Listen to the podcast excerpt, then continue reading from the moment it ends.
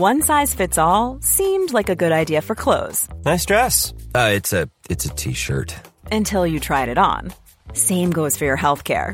That's why United Healthcare offers a variety of flexible, budget friendly coverage for medical, vision, dental, and more. So, whether you're between jobs, coming off a parent's plan, or even missed open enrollment, you can find the plan that fits you best. Find out more about United Healthcare coverage at uh1.com. That's uh1.com.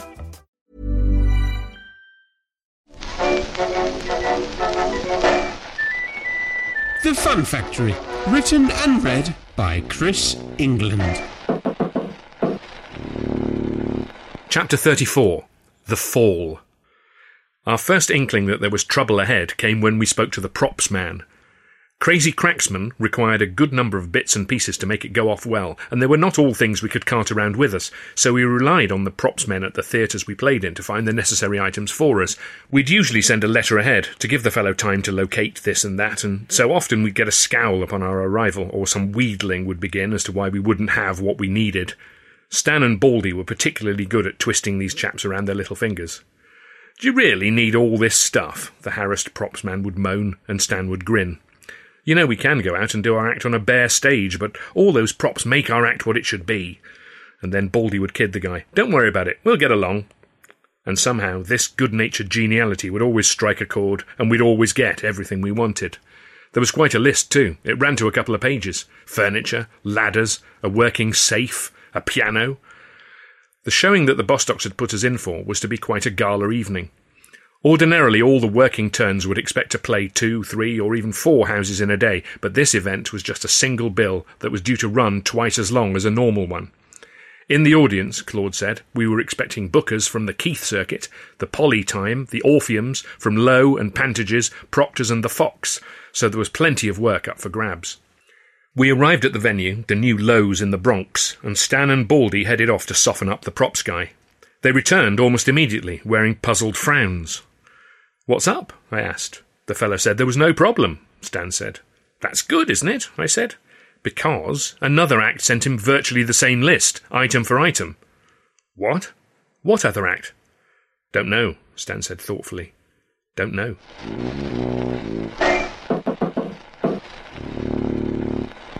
Claude and Gordon Bostock arrived before the evening's performances got underway and came to the dressing room to let us know the state of play. All set? Claude beamed. He was very sharply dressed, as was his brother. They looked prosperous and confident. In short, exactly the sort of fellows you wanted on your side. We nodded and grinned. We are really looking forward to Crazy Cracksman, aren't we, Gordon? We are, Gordon agreed. We have secured you a good slot in the running order, Claude went on, leaving nothing to chance, you know, so you will be on in the second half, shortly after the interval. Everyone should be refreshed, not anxious to get a drink or use the facilities, and boredom should not have set in. Or at least, if it has, you will be able to snap them out of it, what? Exactly, I said. Thank you, Claude. We've been buttering up the booker from the Fox circuit, Claude said, and you know he's very interested. Very interested. We looked at one another, excitement and confidence building. Gordon Bostock pushed away from the door jamb where he'd been leaning nonchalantly, and Claude noticed this and began to take his leave. So, do your stuff, and break your legs. Just one thing, Stan said. Claude turned. Yes? Is there another burglar skit on the bill, do you know? Another. another burglar skit? Claude looked at Gordon, who gave a small frown and a shake of the head. Well, I, um. Let's see. The brothers began to pore over a sheet listing the various turns that were due to make an appearance. I can't tell. Wait, what's this? Gordon had pointed out a listing, and Claude squinted at it more closely. The Keystone Trio. The Keystone Trio? Who the hell are they? I said. Take a wild guess, Dando, said a voice from the doorway. We all turned, and there, large as life and half again as unpleasant, was Edgar Hurley. To make matters worse, he was dressed as Charlie Chaplin. You, I said, stunned by this development. Yes, me. Me and Ted Banks and Wren. We're going on midway through the first half, so by the time you lot come on after the interval, you will look like so much old hat. Second-hand news. Hurley chuckled gleefully. But, Stan spluttered, looking to the Bostocks, but they were just as dumbfounded as we were. That's if you get to go on at all, of course. What do you mean? I said. It all depends on whether my lawyer gets down here in time to stop you. What? Yes, you see, after our parting of the ways, I took the precaution of protecting my investment of several months' industry by taking out a copyright on the nutty burglars. You didn't get round to doing that, did you? You copyrighted the nutty burglars, Stan said. How? You didn't write it. You haven't any rights to it at all. Interestingly, Hurley replied with exasperating smugness, my lawyer didn't see it that way. And if you are planning to perform anything remotely resembling our copyrighted material on the stage tonight, well, he's going to take a dim view, let me tell you that. Can he? Stan said to Claude. Can he do that? It's just. Well, it's theft, pure and simple. I'll have to look into it, Claude said, but his face was troubled. Come, Gordon. The Bostocks left in a hurry, and Hurley smirked. Whether you perform tonight or not is actually neither here nor there. I will certainly sue to prevent you from taking bookings that should by rights be mine. Having delivered his threat, he beamed and gave a little bow. I wish you a good evening, he said, however you choose to spend it. Hurley left the dressing room, and appalled silence reigned for a minute or two. Then Alice piped up. What does this mean? she said. Stan shook his head, as though trying to clear it of an unpleasant dream. I'm not sure, he said. Is Crazy Cracksman very like the Nutty Burglars? Baldy asked. It's not the same, I said. But close enough, Stan said miserably. Close enough for it to take a while to prove anything either way. But, I said, banging my fist on a table, that miserable bastard. There must be something we can do. I'm not sure there's anything, Stan said hollowly. At least, not today. Baldy walked over to our own props and costumes trunk and lifted the lid. Here, he said, handing me a bottle of whisky. Since we're not playing, how about some cold tea from Bonnie Scotland? I took the bottle from him and pulled the cork out with my teeth. Good thinking, I said. Very sound. Just then, Claude Bostock reappeared in the doorway. Oh, Arthur, he said, I almost forgot. This arrived for you from England. He handed an envelope across to me, and I grabbed it eagerly and tore it open. I blinked at the contents, momentarily taken aback, for it was not from Tilly, but from my father in Cambridge. I couldn't remember him ever writing to me before, but his cursive script was familiar from numerous college notices alerting hapless students to the many ways in which they were disappointing him, the head porter. Dear Arthur, he wrote, I'm delighted to hear that you were not on board the RMS Lusitania when it sank. However, I had no thought that you might be, so your concern, while welcome, is misplaced. I'm also, by the way, delighted that you're not in Flanders, or climbing Krakatoa, or juggling with explosives. Your mother and Lance send their best wishes, as do I. This was unusually droll stuff for my father, and made me wonder what he would have made of the climax to the Nutty Burglars, not that he ever visited the halls or anything as common as that. Once I'd got over my surprise and pleasure at hearing from the old fellow, I began to brood on Tilly and why I had still not heard from her. I had sent a letter to her at the very same time, and by the very same post as the one I had written to my father, so logically she must have received it, I thought, and yet she had not replied. Was I being punished for my thoughtlessness? Had she simply moved on with her life? Without me? By the time the evening's entertainment got under way, Baldy and I had killed that bottle and moved on to a second one. Brooding on Tilly and the business with Hurley had sent me into a dark and dangerous mood, which the firewater was fueling nicely. I suppose we should go up and see the Keystone Trio, Stan said mournfully, see exactly what we're dealing with. Hurley won't have changed it, I growled. He hasn't the wit. Nonetheless, I followed Stan up to the wings, where I found Wren standing ready in her Mabel Normand get-up. Hurley was on the other side of the stage, luckily for him. Hello, Arthur, Wren whispered. This is an odd pickle, isn't it? An odd pickle? Is that what you think it is? I said, too loud, and she put her finger to my lips. Go back down, Arthur, she breathed. It's not good for you to be here. She turned to glance across at her husband, and as she did so, her Mabel Normand curls whisked to one side, and I got a clear view of her profile. She had used a lot of makeup, that much was obvious. What was equally plain was that she had been trying, not altogether successfully, to conceal yet another black eye. Has he hit you? I said, again too loudly. He has, hasn't he? Shh, Wren hissed, steering me to the top of the stairs. Go down, Arthur, and mind your business. Just then, the achingly familiar signature music for the Nutty Burglars struck up, and she whisked herself away with a muttered curse at me for distracting her. I wandered back into the wings and watched as Hurley waddled his poor man's Chaplin walk out into the light.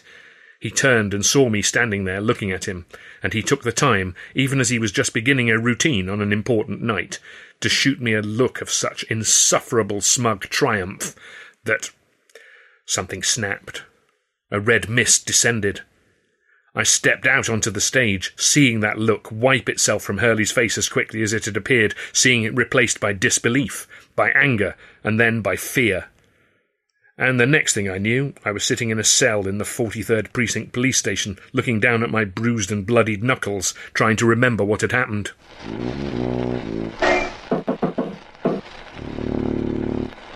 Stan came to visit me in the morning. The cops let him into the holding cell where I was being kept, and he sat on the bed beside me.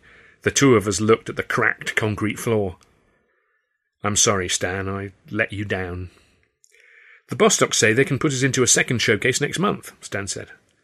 That's good. But, but, they say that the act is unbookable with you still in it. The bookers all saw what you did. They don't want any part of it, of you. So, what? I'm out? Stan looked at the floor. That's it, isn't it? I'm out. I thought I should be the one to tell you. We've been through a lot together, you and I. We have that.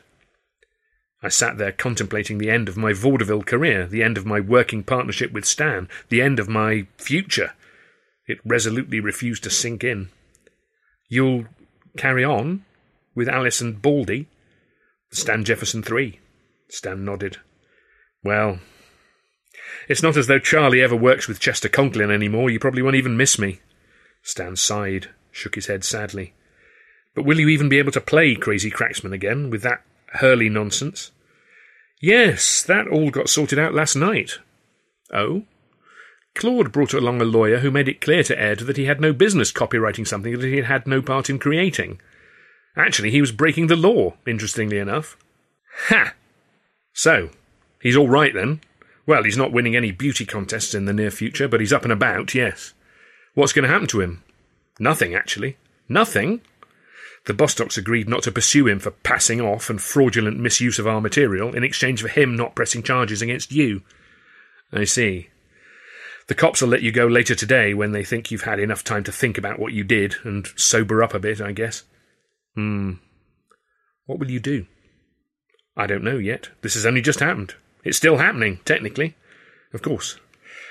Stan slapped his thighs and got to his feet. I'd better go. We have a half week upstate. Sudden cancellation, you know. Yes, I said. We stood facing one another for a long moment, two awkward English gentlemen faced with an overload of emotional baggage. Then we hugged. We'll see each other again, Stan said, a lump in his throat. Soon, I agreed. Well, good luck. He turned to bang on the door to be let out. Stan, I said, there's something I've been wanting to tell you. Really? When Mack Sennett saw Charlie playing the drunk in New York and decided he would offer him a job if he ever started his own comedy film company, what about it? The night he saw was the night Charlie took a night off and you took his place. The night it should have been you, Stan. It should have been you. Aha, uh-huh, Stan said, taking this in. You know, I always thought you thought it should have been you. Well, and you thought it would be a good idea to tell me this now because I just wanted to get it off my chest. Thanks. Thank you very much. Don't mention it. I wish you hadn't. A weary New York cop opened the door then, and Stan walked out into the corridor. Good luck, I called as the door banged shut again behind him. I sat back down on the bed and contemplated a wholly uncertain future. Nothing to do, nowhere to go, and nowhere to go there and do it with. What on earth was I supposed to do next?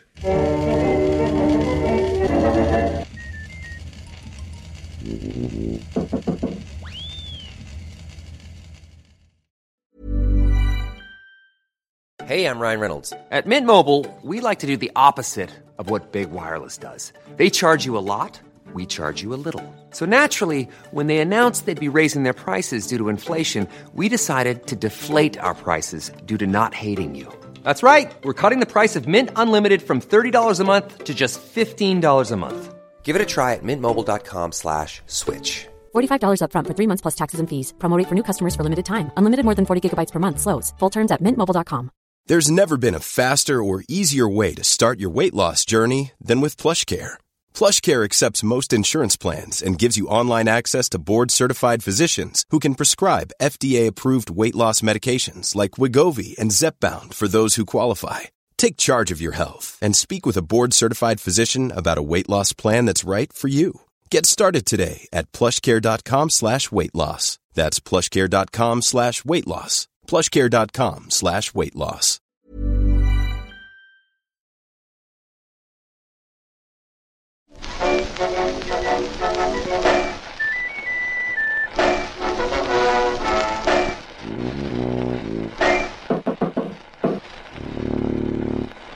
Chapter 35 Wild West Billy. A bell was ringing as the train pulled into the station, and I felt a surge of excitement in the pit of my stomach. The history of this place was made up of the vivid images imprinted in my mind by the lurid literature I enjoyed as a boy. Wagon trains, Indians, cavalry, buffalo, Texas longhorns, and rustlers where the Chisholm Cattle Trail up from Texas met the Atchison, Topeka, and Santa Fe Railroad heading east and west, where wild and raucous cowboys came to carouse and spend their hard earned cash, where gunslingers who'd met their match lay mouldering on Boot Hill. Dodge City. When I'd emerged, blinking, from the 43rd Precinct police station, I felt lost, adrift, Stan and I had spent the last few years living in one another's pockets, and I already missed his easy company, his infectious laugh, his generous spirit. He would get along fine with Alice and Baldy, I knew that, and I cursed myself for messing things up so badly. I had a curse or two for blasted Edgar Hurley, too, and his damnably attractive wife, and as ever, I cursed Charlie Chaplin. Chaplin, who had sent Tilly away from me, Tilly and my boy, and now it seemed they wanted no more to do with me. I'd written God knows how many letters across the summer, and had not had a single reply, not a one. What more could I do? I saw another of those damnable life-size cutouts of Charlie waving at me across the street, and suddenly I knew I had to get out of the city, get away altogether, put New York and Stan and the Hurleys behind me, and Tilly and little Wallace too. I suddenly remembered how excited I'd been to come to America in the first place, stoked up by all the penny bloods I'd read as a boy, and I had it a plan of action. I resolved to head way out west. So I stepped off the train into the baking Kansas sun, strolled through the railway station, which was more substantial than I'd been expecting, and set about orienting myself. I knew that when Wyatt Earp and Bat Masterson had established law and order in Dodge, Guns were banned to the north side of the railway tracks, while to the south, along the notorious Front Street, anything went. I headed south. I was expecting to see wooden frame buildings and sod houses, boardwalks to keep the pedestrian traffic above the streets of baked mud, rails for cowboys to hang the reins of their trusty steeds while they drink and gamble, wooden frontages, gun shops, ammo stores, saloons, and whisky houses.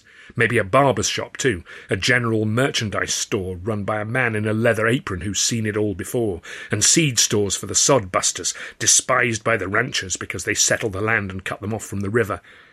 There should be a blacksmith's alongside the stables, with a sheriff's office and a calaboose for the town drunk to spend the night in while he dries out. Instead, I found myself confronted by rather stately stone buildings, reds and greys, a courthouse with ornamental pillars, a two story bargain store with plate glass display windows, and a wide main street with automobiles easing sedately along. The skyline was crisscrossed by telegraph wires, and everything about the place seemed to be trying to live down its colourful history. If a place could be said to be aggressively civilized, then it was Dodge City in 1915. Of course, as soon as I saw it, I felt a little foolish. It was always going to be this way. Nothing stayed the same. The Old West was dead, throttled into irrelevance by progress, and good old vaudeville, I suddenly saw in a flash, was heading the same way. Then, up ahead, I saw a name that took me back to the thrilling landscapes of my penny bloods the Long Branch Saloon. Careful not to look at someone for too long in that place, unless and you were looking for to get drilled, of course. Why not get myself a glass or two of old red eye while I work out what in tarnation to do next? I thought to myself, and I moseyed on down for a look see. Well, this was more like it. Steer horns on the front, a stretch of wooden boardwalk outside, a rail for tying up your horse. Which a greengrocer's van pootled past, and an old timer sitting outside, spitting chawing baccy into a spittoon. I pushed through the half-sized swinging saloon doors and strode up to the bar. There wasn't a pianola playing, and it didn't stop when I walked in. There were a few solitary customers, none playing cards or calling one another lying Yankee dogs, and none of them gave me a second glance. Bartender, whiskey, I growled. An old fellow in a white apron poured me a small glass, but he didn't slide it along the bar to me, nor did he offer to leave the bottle. I downed the drink and turned to look around. So this is the old Long Branch Saloon, eh? Well, well, well. Not really, the old bartender said. That burned down back in 85, along with most of the old wooden front street. The town tried to reinvent itself after that, and they don't really like it that this saloon even exists. But sometimes people come here just to get a taste of what it used to be like in this town, so we do steady business. I nodded as the last wisps of steam escaped from my excitement at being there, and turned to look out of the window. Just then I heard the faint tinkling of spurs as someone with a slow, deliberate gait and hard-heeled boots strolled along the boardwalk outside. As I watched, an apparition passed slowly across the frontage. He was a cowboy from top to bottom, from his ten-gallon hat to his leather chaps, from the twin gun belts slung criss-cross around his waist to the bootlace tie with a silver steer's head clasp. He had a snow white walrus moustache curling down from his top lip, and he was as bow legged as you might expect a man to be after a lifetime on horseback. Who's that? I hissed at the barman. That, he said. That's Wild West Billy. Wild West Billy? He's lived here for fifty year, seen it all and done most of it himself, if you believe the tales he tells, which I don't, particularly, but still. I slammed my shot glass down on the bar and pushed out through the swing doors, which rocked back and forward in my wake. The elderly cowboy was walking on down Front Street, taking his own sweet time, and I followed, just to see where a man like that might be going, keeping what I thought was a respectful distance between us. He turned a corner and then sauntered casually out into the middle of a side street, where he suddenly stopped dead in his tracks. I stopped too, wondering what he was doing. The old geezer turned his head slowly and launched a mighty spit into the dust. Something I can do for you, sonny, he said, without turning round. I saw his hands hanging loosely by his sides, ready to snatch up the pearl handled pistols from his holsters. Christ! I gasped. No, I'm sorry, I didn't mean. Just a looking. Is that it? Yes, exactly, just looking. Wild West Billy turned slowly to face me and launched another mighty spit. You probably wouldn't know this, being from out of town, but if you want to be looking at me, it'll cost you. He took a pearl handled revolver from its holster and pointed it at me, at my guts. The air of calculating menace was palpable, and I felt my bowels loosening as I shot my hands straight up in the air. Please, I yelped, I'm unarmed. I see that, the old gunfighter drawled. Then, with a twitch of his gun, he indicated that I should walk in front of him, and I saw no good reason just then to disobey. Along the street I stumbled, my hands in the air, at this old codger's mercy. He wouldn't really shoot me in the back, would he, just for having the temerity to watch him walking along? I didn't know, because I couldn't tell for sure whether this old codger was playing with a full deck. Why was nobody doing anything? My eyes darted from side to side, but there was not another soul in sight. Finally, I heard the oddly menacing jangling of his ancient spurs come to a halt, and his rasping voice saying, That's far enough. I closed my eyes, wondering if the next instant would bring a sudden burning pain between my shoulder blades and a mouthful of dirt. Turn around, sonny, the old man said, with another horribly fluid spit. I turned to face him, and his gun twitched once, twice, suggesting, no, insisting, that I move to my right and keep walking. This I did, looking up to find myself outside a familiar type of establishment, styling itself Dodge City Varieties. I kept walking until I could go no further, finding myself at a box office window. The old cowboy came close then, and leaned in front of me to speak to the woman in attendance. This here son of a sodbuster would like a ticket for tonight's performance, he drawled. Give the lady two bits. Oh, Billy, the woman said, with a long suffering sigh as she passed me a ticket in exchange for my coins.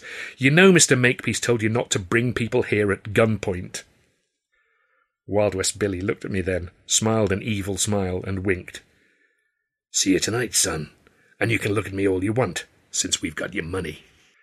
Once my heart stopped racing and I was alone again on the street outside, I saw the bill matter for that evening's vaudeville, and Wild West Billy was indeed the headliner. Guts, gore, and gunplay. I thought to myself that I might as well go along, as I had a ticket after all. But first, I needed a drink. As someone who has enjoyed and endured music hall and vaudeville on both sides of the Atlantic, I can tell you that Dodge City Varieties was not the absolute apex. The theatre was stuffy and dilapidated, and that description would also fit the majority of the acts on the bill.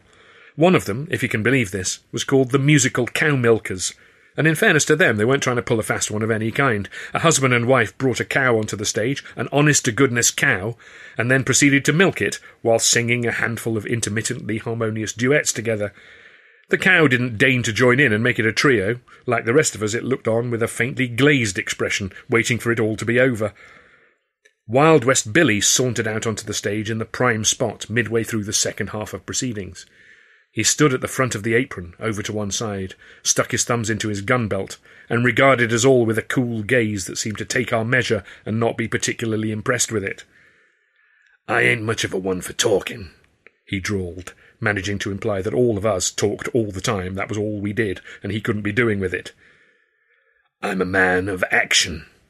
You're a low-down Yankee liar, that's what you are, came a cry, and out onto the stage from the opposite wing stepped a lethal-looking gunfighter dressed all in black, from his hat to his boots. Wild West Billy turned to face his antagonist and settled himself, his hands relaxed, hanging by his sides.